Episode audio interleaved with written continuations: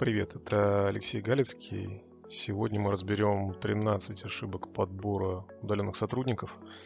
Такие топ глупостей, из-за которых вы либо вообще не наймете себе людей, либо сразу их потеряете. Ну, то есть, что точно делать не нужно, это информация от меня, как от собственника компании, у которых порядка 35 удаленных человек, и там колл-центре 25 человек удаленно работает на протяжении там больше трех лет. Ну, колл-центр там больше пяти лет существует, но в целом сотрудники там больше трех лет обычно у нас работают, такой средний стаж, наверное, сотрудника. Давайте разбирать по очереди. К каждому пункту буду давать отдельно комментарии, разбирать, если там будут какие-то свои комментарии у вас, из-за чего можно потерять отдел продаж, напишите мне в Facebook, я Facebook читаю. Давайте э, первая ошибка, начнем от 13 пойдем, дойдем до первой. Значит, ошибка номер 13 это сделать период адаптации сотрудников больше двух дней. То есть это такая достаточно глупая, наивная ошибка, которую делают причем очень многие компании, причем достаточно крупные компании совершали ошибки. Я... Давайте скажу, что я встречал и банк, и крупнейшего IP-оператора телефонии, э, с которым мы работали, которым мы ребятам набирали, где мы меняли подобную систему на обучение, которое можно сделать для новичков меньше, чем за два дня. Ну, хотя бы два дня это край. А, то есть руководители, директора пытаются впихнуть в новых сотрудников всю сразу информацию за две недели. После двух недель проводится аттестация, сотрудники уже забыли, зачем они приходили, они просто привыкли учиться уже. Потом, когда доходит до дела, их приходится сокращать. При этом часть есть особо одаренных компаний, которые, например, не готовы платить за обучение. Ну, то есть, если они там неделю проводят обучение, то они там платят какой-то условный процент. Но очевидно, что конверсия у них ужасная, ничего закрыть не получается. И вот пока вот эту ошибку они у себя не проживут, что-то там не произойдет. Ошибка номер 12. Это сразу вывести соискателя на работу после индивидуального собеседования а, без создания интриги. Я напомню, кто-то знает, кто-то не знает. Мы, например, сейчас, э, вот сколько уже порядка, уже седьмой год пошел, э, как крупнейший в стране по подбору персонала продаж B2B. Мы проводим только групповые собеседования, в том числе на удаленных сотрудников. Мы проводим только группы, никаким другим способом мы не работаем. Мы не работаем не потому, что по-другому не умеем, а потому что это единственный нормальный, эффективный способ, который экономит время руководителя, экономит время HR и вообще в целом приносит результат. Э, вот если вдруг компания, у нас таких хватает, которые собеседуют э, с искателя по одному, вот они нашли целевого и начинают сразу его запихивать э, там на работу. То есть там нету конкурса, там нету интриги, там нет такого интереса. То есть э, это такая достаточно однобокая, ну, однобокий интерес, который э, идет только с вашей стороны. Потому что продать себя, когда там нет конкурса, ну, непросто. Заставить э, человека делать что-то на там, энтузиазме, там, в работе он удаленной, тоже непросто сотрудники отваливаются по там, неочевидным причинам, кого-то там что-то заболевает, тут просто не выходит на связь. На самом деле просто вы им не интересны, и вот это один из таких маленьких э, ошибок неочевидных, которые можно совершить. Ошибка номер 11 – это высокие требования к соискателям на тестовом периоде. Ну, то есть, например, вы там все поставили две недели и хотите только взять тех, кто вот, если он там не сделал такой-то объем продаж, что он нам точно не интересен. Это не подтверждает статистикой, практикой. Ну, то есть вы на испытательном периоде, ну, очевидно, первое время вы платите человеку авансом. То есть вы платите человеку за тот результат, который он покажет в будущем. Поэтому да, иногда на это время нужен э, там разбег и разгон. У нас есть клиенты с долгим очень циклом сделки, где там со сложным продуктом, где там, только цикл сделки будет составлять где-то от 3 до 6 месяцев. Еще период обучения там, продукту, услуги, это может доходить до двух недель. Действительно, это такое возможно, такое бывает. И ждать, что через там две недели или через три недели или через месяц произойдет, произойдет какое-то чудо, вот вас, как работодателя, достаточно наивно. Поэтому ну, вот такие завышенные требования к соискателям. Это не значит, что вам нужно работать с идиотами. Но подобные там, завышенные требования при соблюдении нормального конкурсного отбора, они ну, ни к чему хорошему не приводят. Просто теряете сотрудников. А ошибка номер 10. Это брать сотрудников без запаса на текучку. Достаточно очевидный пункт для всех, кто работает с, ну, у кого есть отдел продаж, кто работает в продажах. Потому что если вам нужно два человека, ну не, не будет такого, что взяли двоих, у вас у двоих все получилось. У нас бывали такие кейсы по удаленным, мы, там, не знаю, последний отзыв, отзыв собирали. Там новый проект у Ройстата, у собственника, и там ArtSkills, и, там Дениса Добрякова. Вот мы им туда брали менеджеров, и у них из трех осталось три. Но это исключение. Такого Хотя нет, даже у них там поуходили ребята, которых мы сверху брали. Да, было такое. Ну, даже у них там с отличным робом, с отличной репутацией. Такого не будет. Такого не будет у них, такого не будет в банке, такого не будет в компании, у которых есть там прописанная система адаптации, внедрения тренера, отдела обучения. Такого не будет у вас. Рассчитывать на это это достаточно как бы, уровень наивности, а еще на самом деле откровенно немножко и глупости. Ошибка номер девять. Это брать продажников на работу без тестовых заданий. Значит, что я имею в виду? В продажах, когда вы вводите на работу, ну, то есть мы, например, какие у нас там будут тестовые задания? Тестовое задание номер один – это мы отыгрываем деловую игру в продаже обязательно. Только после того, как человек отыграл деловую игру в продаже, мы принимаем для себя промежуточное решение, готовы ли мы вывести его на вот этот испытательный период, на тестовый период. Значит, э, история номер вторая, которую мы делаем иногда, это мы даем тестовые задачи, когда у нас база, по которой работать э, человеку, ну, то есть, например, это там входящие горячие лиды, которые стоят денег, каждый из которых там требует, э, ну, то есть это просто деньги живые, которые были потрачены на маркетинг.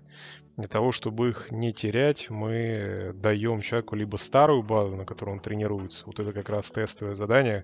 То есть это прозвонить ему старую базу, выцепить оттуда каких-то полудохлых, полумертвых клиентов. Вот у него должна быть там какая-то определенная конверсия, которую вы для себя поставили. Вот если ее, она не наблюдается, а вы ее знаете, то тогда он просто не подходит, нет смысла его дальше выводить на работу. Если у него она подтверждается, у него получается, ну отлично, пусть выходит.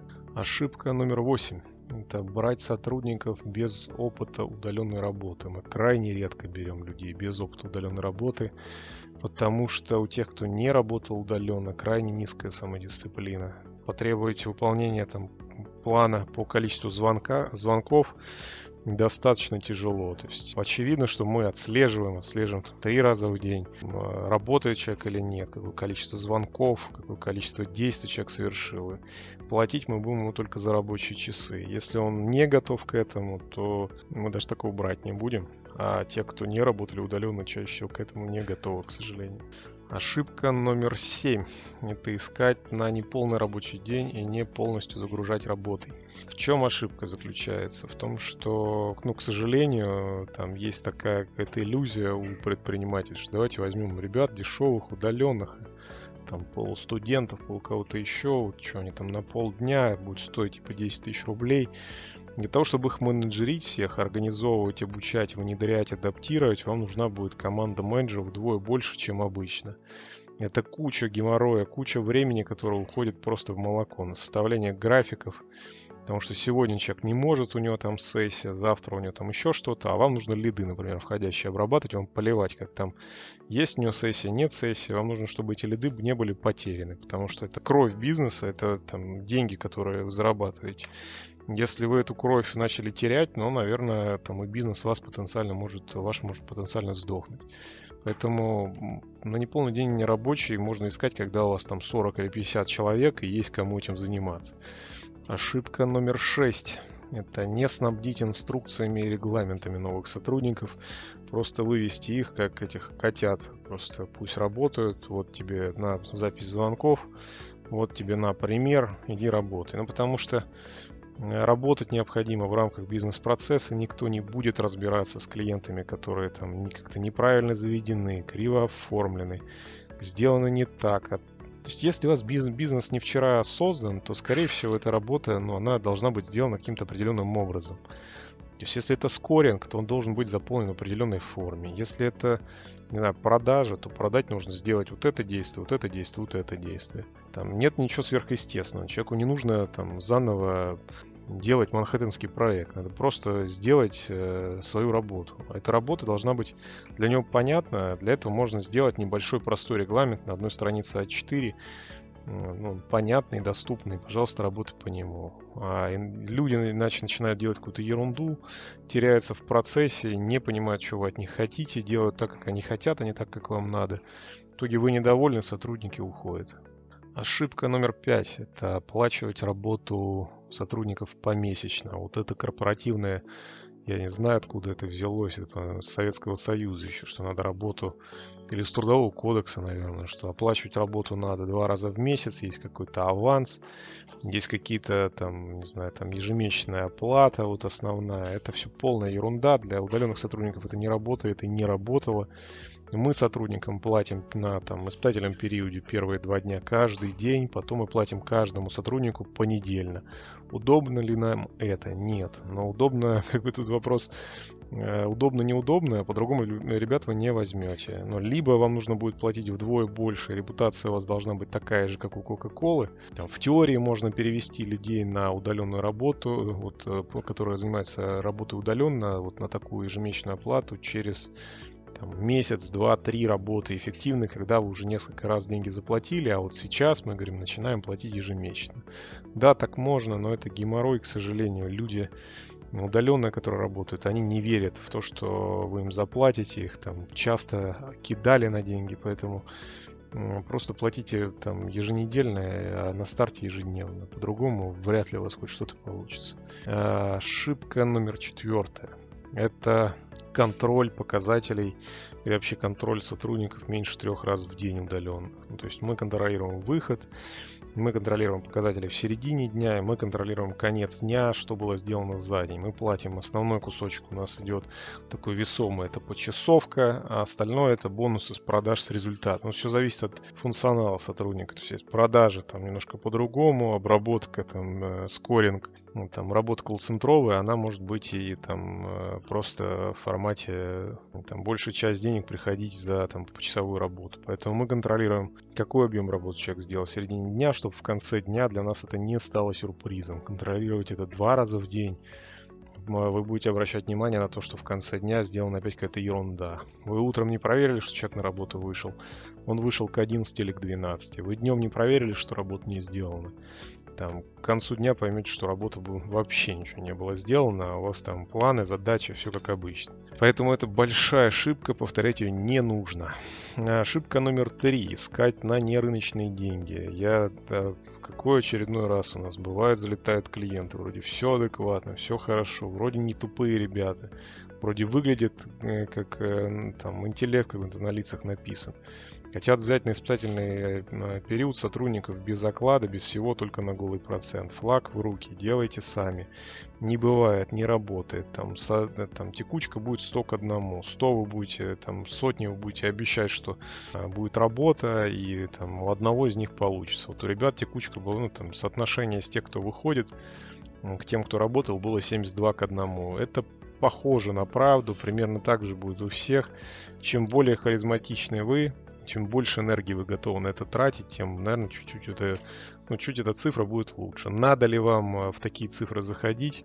Я давно принял решение, что мне это не надо. Даже при моей там безупречной репутации и как компании, как собственник, который, который платит э, там как часы всем своим сотрудникам, я не могу а, нанять себе и не буду заниматься тем, что набирать себе сотрудников на работу там, либо на нерыночные деньги совсем, типа на 5000 рублей окладом, либо на там, деньги, когда там нет оклада вообще. Ошибка номер два – это забить на внедрение. Его еще по-другому называют онбординг. Мне не очень нравится слово, но допустим. Сотрудника, которого вы взяли, нужно дальше сопровождать. Мы делаем для этого чат сопровождения. Я отдельно рассказывал это в первом выпуске, там, в первом эпизоде. Но забивая внедрение, сотрудники теряются, по какой-то ерунде отваливаются, потому что они что-то не поняли. Хотя все можно было решить, ничего там невероятного не было, все можно было там разобрать, и в итоге человек бы работал. А надо сопровождать, да, дурацкие тупые одинаковые вопросы, да, их можно все регламентировать, но все равно у человека должна быть возможность кому-то написать, если вдруг что-то пошло не то, а что-то всегда пойдет не так. И ошибка номер один, самая глупая, самая тупая, это топ ошибок э, из тех, которые только возможно. Что же это? Это затянуть с выплатами ЗП или поменять договоренности о оплате задним числом. Вы потеряете сотрудников примерно сейчас, если так сделаете. Удаленные ждать не будут, э, договариваться не будут, они просто уйдут и вы их больше не увидите. Поэтому если вдруг что-то не так, эта проблема с выплатами происходит, происходит. Да, у нас тоже всякое бывает, где-то там что-то там платеж затерялся, затянулось. Сразу пишем, создаем панику, показываем, что нам не все равно, что мы все решим, что все, ну, то все решается. Это ненормально. То есть мы никому не затягиваем никогда выплаты. То есть они могут затянуться только если какая-то хрень происходит с платежом в банк. Что э, сотрудники к нам заходят разные, кто-то на испытательный период имеет только какой-нибудь там не знаю, Яндекс Деньги или Киви, нам приходится оплачивать туда. И в этом есть иногда трудность, но как бы это трудность ваша, а не сотрудника. Ваша задача показать, что вы все сделали, деньги отправили, отправить их действительно. И ни в коем случае не менять договоренности задним числом. Даже если вам что-то не нравится, даже если вас что-то не устраивает, выплатили все, что пообещали, дальше передоговорились, если вам это не подходит. Собственно, вот она самая топовая глупость и все 13 э, глупостей, которые я сказал сказал, все эти глупости у нас есть на сайте. Наш сайт называется AppINC, AppInc. У нас есть отдельно, если даже вы вбьете просто в интернете подбор удаленных сотрудников, и там можно даже не набирать, что это мы. Скорее всего, мы там будем первыми в SEO, там можно нас тыкнуть, там есть все эти глупости. Также можно просто набрать там подбор э, удаленных сотрудников App. И в подкасте должна быть отдельно ссылочка на статью, где эти все глупости прописаны. Подписывайтесь и ждите следующего выпуска.